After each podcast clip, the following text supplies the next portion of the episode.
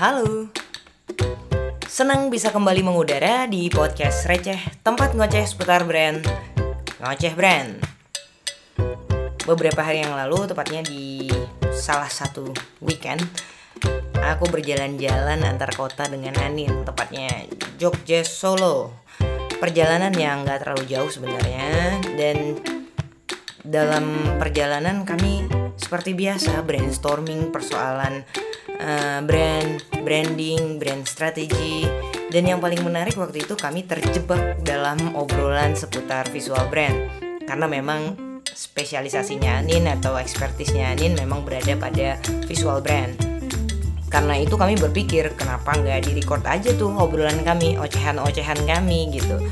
Nah makanya di episode kali ini aku akan mengobrol dengan Anin di perjalanan jadi teman-teman bisa mendengarkan ocehan kami berdua di perjalanan dan selamat datang di Ngoceh Brand Halo halo sekarang recordingnya agak beda dari biasa. Ini lagi di mobil di perjalanan antar kota barengan sama Benedikta Anin dia. Anin. Anin Iya, tapi nggak kayak podcast ngocebren nggak ada bedanya sama ada directors project gitu. Iya. Iya kan Nggak, ini beda kan itu lebih santai kalau directors kan project. di studio. Oh, Oke. Nah, iya Benedikta Anindia atau Andin, ya Chief of Creative uh, Officer di Rumah Ludo, Basic Ludo. Jadi kita langsung aja ngobrol-ngobrol sama Anin. Kalau ngomongin brand dan branding itu kan memang masalah komunikasi kan ya. Hmm. Nah, terus yang unik dari dari komunikasinya dalam konteks branding karena peran visualnya itu besar. Hmm. Sementara kalau kita ngomongin komunikasi dalam bentuk lain, eh, jarang banget kan ngomongin soal ada visual-visualnya gitu loh.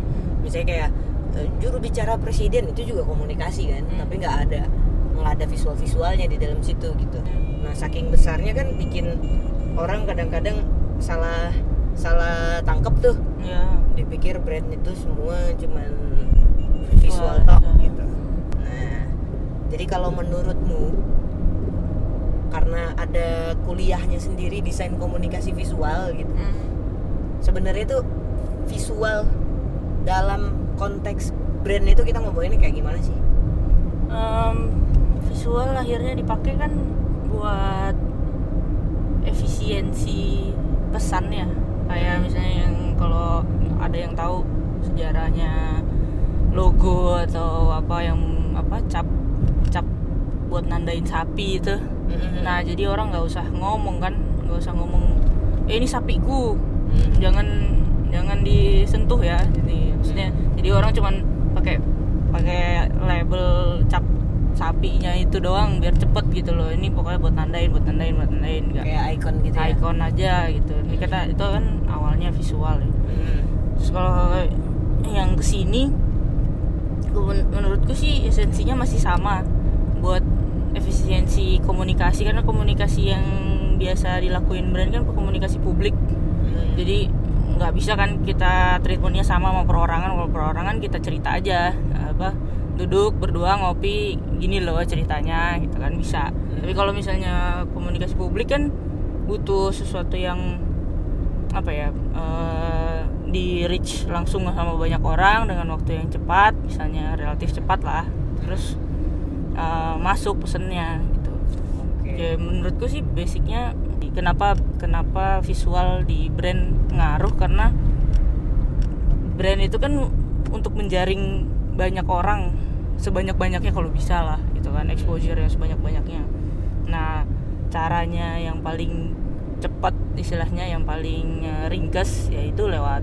visual gitu tapi kan kadang yang bikin yang bikin itu jadi problem kan karena visual dianggap cepet dianggap apa atraktif dianggap works.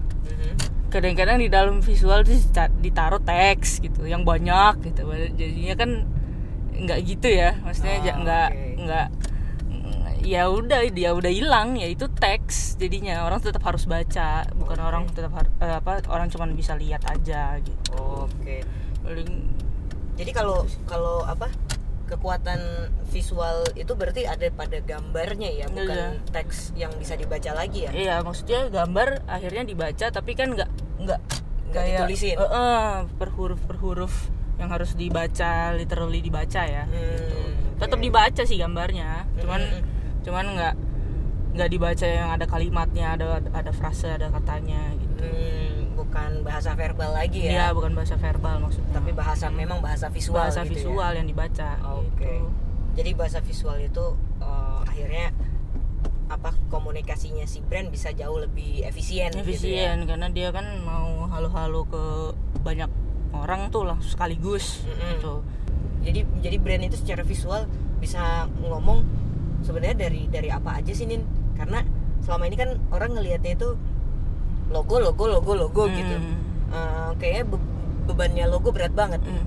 Iya sebenarnya sih enggak itu sistemik ya visual itu kan sistem Mhm. Eh, logo itu jadi reminder satu satu triggering info Mhm. yang em, istilahnya mengingatkan kita Mhm. mengingatkan kita ke message brandnya gitu loh Hmm. yang full maksudnya untuk untuk untuk triggering informasi aja tapi informasi itu eh harus ada dulu Oh, Ini kan, jadi kalau misalnya itu lo- logo nggak bakal works kalau misalnya belum ada yang di remind gitu loh. Belum, ada belum yang ada yang untuk di trigger gitu loh. Belum ada informasi message-nya belum ada. me- message-nya belum ada tapi logonya ada duluan.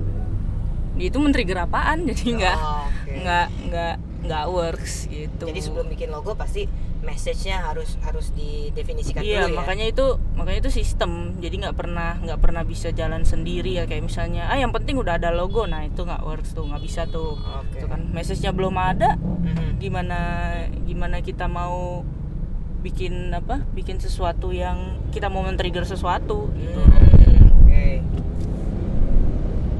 paling gitu sih jadi sistem Tapi berarti berarti visual branding itu adalah sebuah sistem dan Ya. logo menjadi salah satu salah satu diksinya kali ya, Ya. salah, salah satu kosakatanya kali ya. betul heeh. Heeh.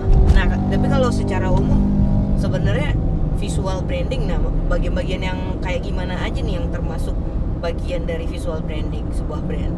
visual brand ya Hmm. Apakah sebuah yang bisa dilihat dan terasosiasi dengan brand?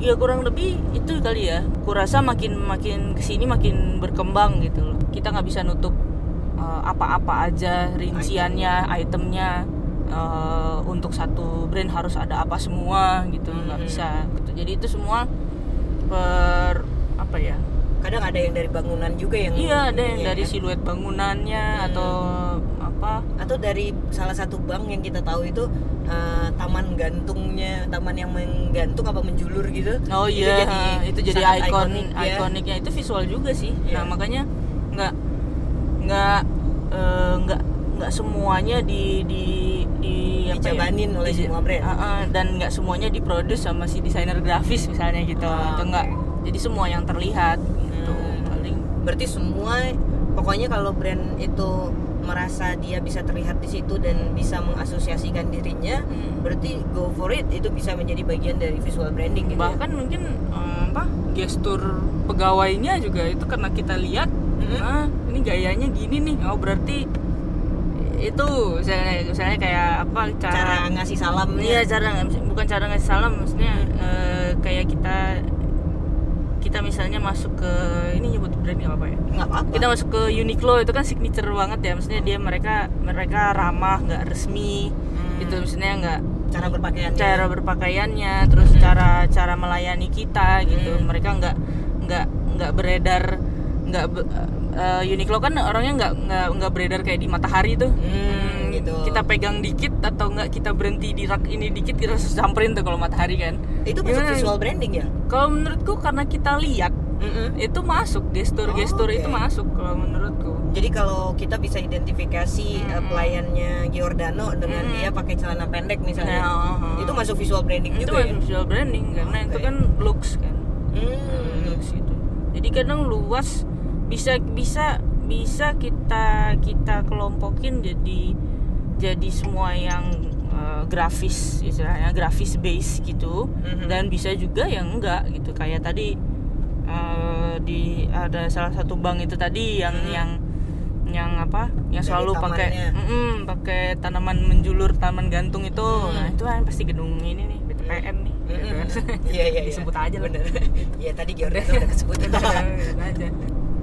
Dan ternyata kalau ngomongin visual branding luas banget ya. Hmm. Seluas kita juga ngomongin verbal branding ya. Iya jelas. Nah, makanya nggak bisa dan nggak bisa dibangun visual branding dulu, Mm-mm. gitu atau Nah. apa eh, Verbal verbal branding. dulu, gitu. Atau strateginya dulu nggak nggak bisa, ya? itu itu selalu apa ya? eh, selalu paralel dan harus cocok-cocokin. Mm-mm. Ini works nih.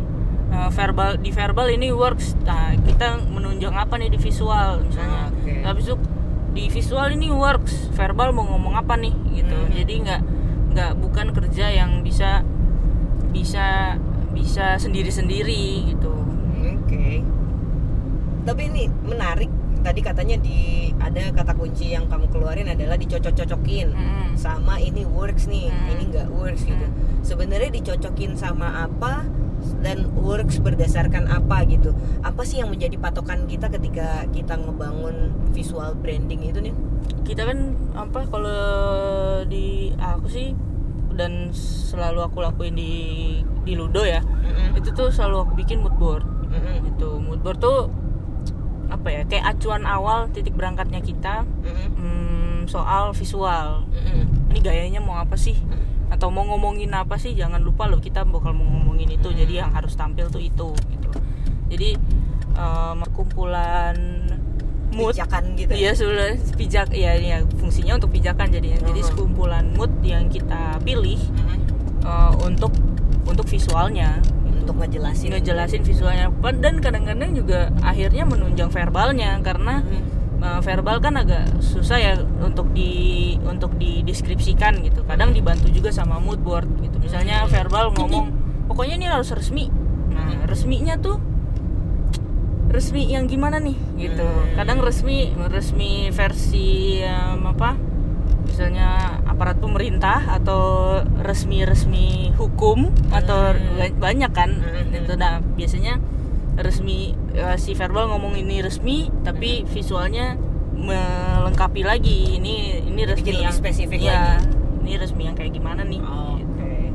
Tapi kalau tadi acuan semua pengerjaan itu ada pada mood board Mm-mm. dan mood board itu acuannya pada message si brand kah aja atau kita juga harus mempelajari target audiens kita nih. Oh, ya. Soalnya kalau di verbal kan, kalau di strategi sama di verbal kita tahu kan. Misalnya kalau kita mau milih eh, kosakata yang kita mau gunain gitu atau pilihan kata yang kita gunain, kita pasti akan me- menyesuaikan dengan siapa sih yang akan dengerin kata kalimat ini gitu. aku rasa kerja brand dari hulu ke hilir itu selalu selalu Hmm. nggak bisa nggak Hmm. untuk nggak mempertimbangkan si target audience karena eh basicnya kita mau komunikasi kok maksudnya kalau misalnya mau itu nyampe kita tetap harus dari awal banget itu harus mikirin audiens kita tuh siapa gitu Hmm, tetap oke.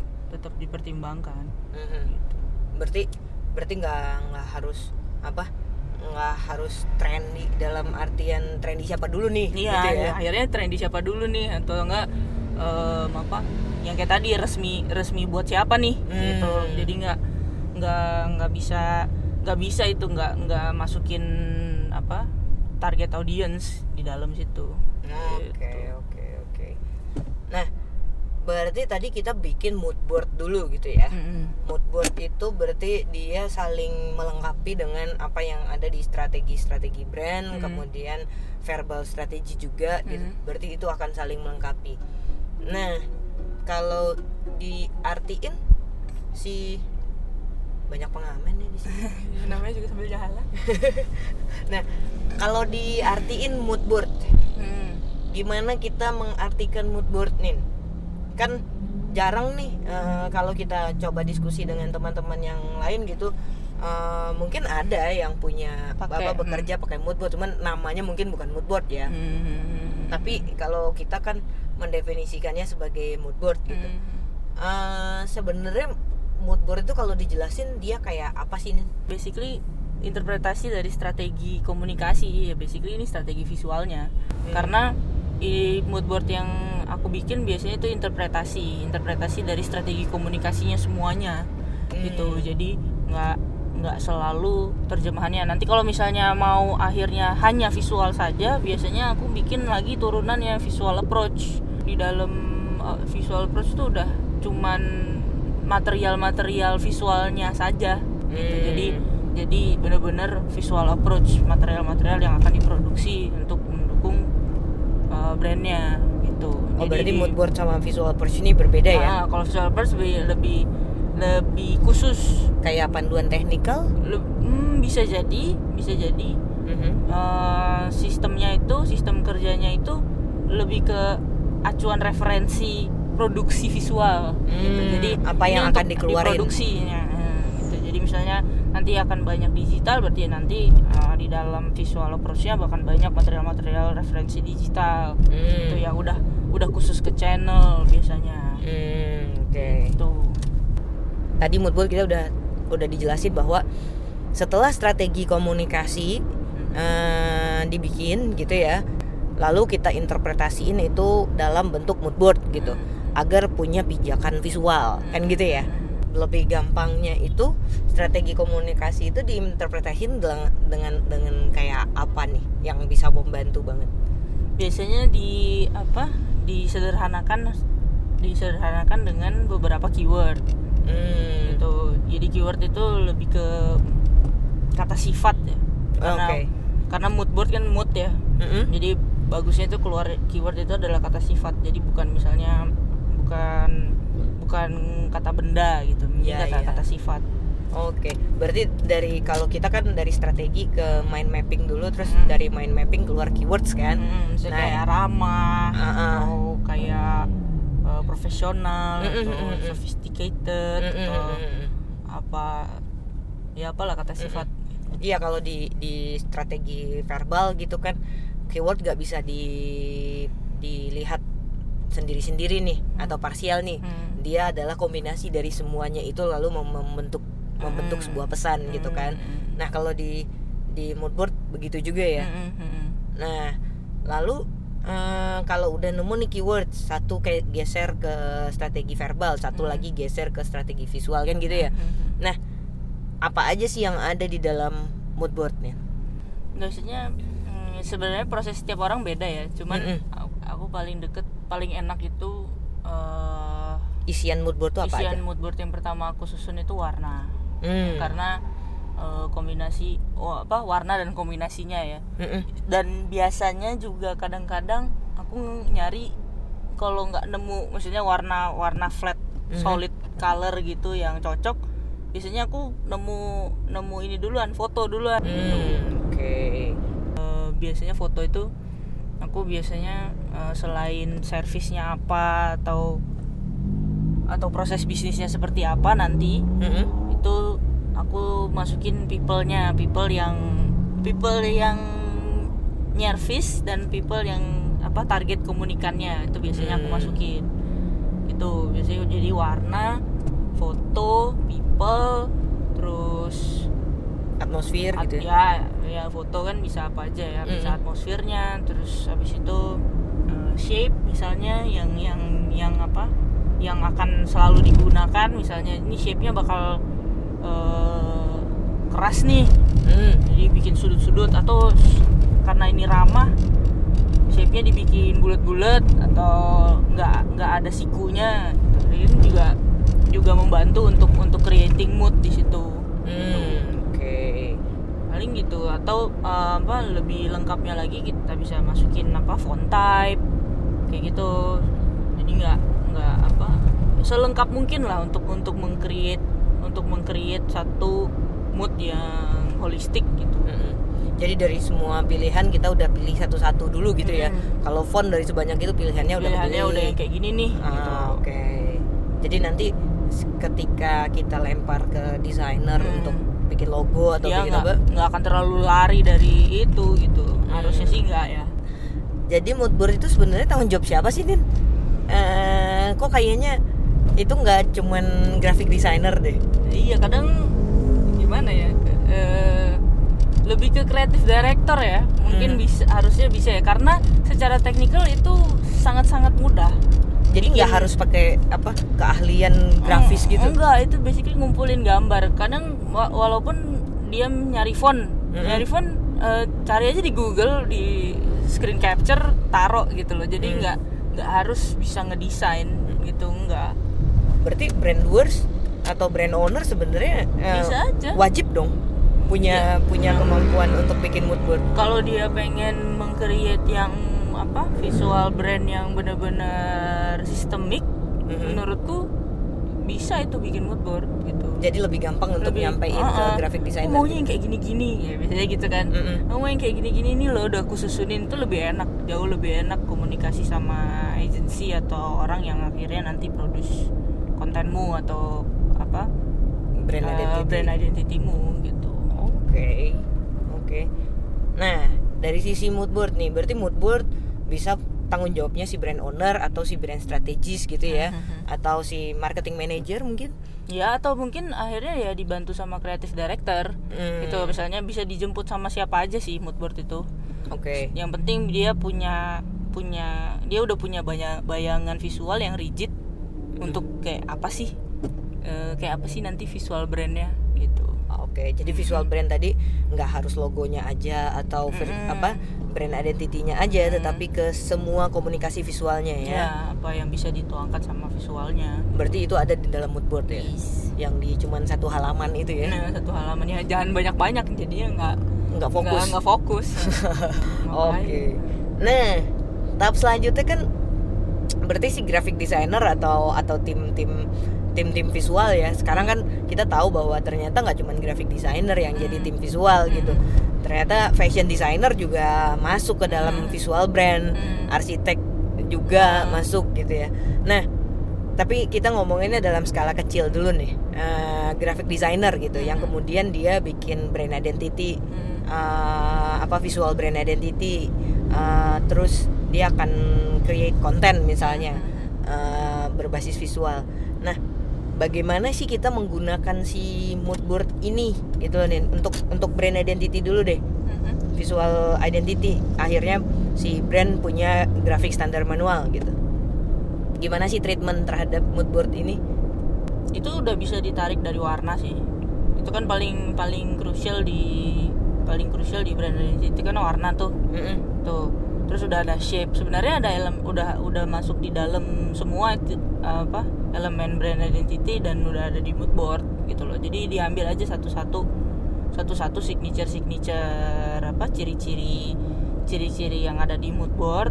Nah baru mereka bisa bisa mulai eh, create dari situ oke gitu loh. baik logogram Baik. maupun logo Ah, habis type itu berkreasi lah. Maksudnya eh, di situ kan tingkat kreativitasnya. Eh, akhirnya proses kreativitasnya dimulai pakai titik berangkat itu gitu Oke oke oke. Berarti itu itu udah diserahin sama Biasanya sama graphic graphic designernya designer. Dan ini menjadi buat si brand doers atau brand owner ini menjadi kayak apa eh, batu pijakannya ya. Kalau dia mau ngecek juga bisa pakai itu Oke. jadi misalnya prosesnya udah nih udah berjalan Mm-mm. terus graphic designernya udah create nih eh, udah udah jadi nih beberapa alternatif gitu kan Mm-mm. Nah si brand ownernya biar dia nggak nggak ke mana-mana lagi biasanya kan gitu ya. Mm-mm. Eh, lihat satu, lihat dua, terus kayaknya bagus diginiin, kayaknya bagus diginiin. Jangan Dapet lupa kalau habisnya jadi tiga empat, habis itu jadi tujuh belas. gitu ya. Nah kadang kan udah lihat logo tuh pengennya gitu, terus habis itu karena udah lihat logo, terus lihat logo yang lain itu nggak bisa di stop kan. Terus tiba-tiba dapat wangsit apa gitu. sih, kayaknya di sini kayak gini dia bagus nih pakai kayak gini kita juga ah, gitu. Hmm. Nah, itu buat jaga buat jaga jangan lupa Proses. kita udah punya kita udah punya strategi komunikasi, kita udah punya board. kalimat pesan yang bulat gitu loh. Mm-mm. Jadi itu yang jaga kita biar nggak nggak nggak lari ke mana-mana, nggak ngeliatin yang mana yang mana gitu loh. Oh, Jadi dia oke. bisa pakai mood board juga dihadirin lagi mood boardnya untuk untuk jadi apa ya bahan apa alat Hmm. untuk ngecek gitu. Oke, checker untuk Hmm. dalam proses pembangunan brand identity-nya, visual Iya. identity-nya ya. Oke. Eh, itu yang benar-benar benar-benar apa ya eh, knowledge knowledge basicnya kalau mau create visual identity atau Mhm. visual brand lah bisa Mhm. gitu Oke. Jadi nggak ujuk-ujuk bikin logo kayak ya. Eh, bikin dulu pesannya apa Ah. gitu ya. iya Bikin dulu eh, apa eh, ruang lingkupnya Iya, apa. ruang lingkupnya apa jelas Iya, gitu. terus keluar dia dalam bentuk keywords Hmm, gitu ya. Terus dan sampai kita create sesuatu yang waste juga hmm, Tiba-tiba- yang waste tuh kayak gimana nih? yang waste misalnya kayak kita udah nyiapin semuanya lengkap super grafik ada icon icon ada terus ilustrat ilustrasinya ada berapa seri gitu Mhm. ternyata nggak butuh gitu loh Hmm. nggak nggak kepake juga gitu loh Hmm. nah makanya hmm, apa ngecek selalu ngecek ke atas tuh bagus. Ke atas tuh maksudku ke tahapan ke tahapan apa ke tahapan sebelumnya itu bagus gitu loh. Jangan, Hmm. jadi jangan karena kalau kita lagi explore itu bisa kan lagi asik ya. Aku ngerti sih gimana gimana uh, isi kepalanya graphic designer kalau lagi kerja tuh.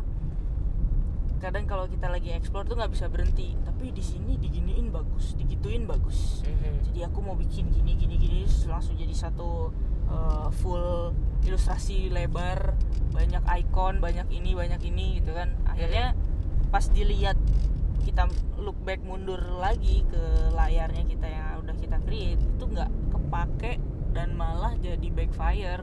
Message-nya nggak ada karena kepenuhan kepenuhan info di dalam gitu. Oh, jadi nggak fokus gitu. Atau sebaliknya ya kalau yang kita lihat misalnya nggak pede sama visualnya Hmm. Terus ditambah-tambahin teks Oh banyak. iya itu biasa itu tambal-tambalan. Heeh. Hmm, Ya, Jadi jadi kita nggak tahu bacanya itu yang visualnya apa yang teksnya itu gitu. bisa. Cuman ya paling itu yang mesti di, di jangan lupa ya kalau misalnya visual itu juga dibaca. Nah, Ya. gitu. heeh. Iya. Jadi ya. Oke, Anin, perjalanan yang menyenangkan nggak terasa udah mau sampai di kota tujuan. Nah, kalau mau nodong Anin ngobrol-ngobrol di podcast ya kayak begini, ditodong pergi jalan-jalan dulu, suruh dia nyetir biar nggak ngantuk terus diajakin ngobrol. Itu dia dan kembali ke studio rumah kebun.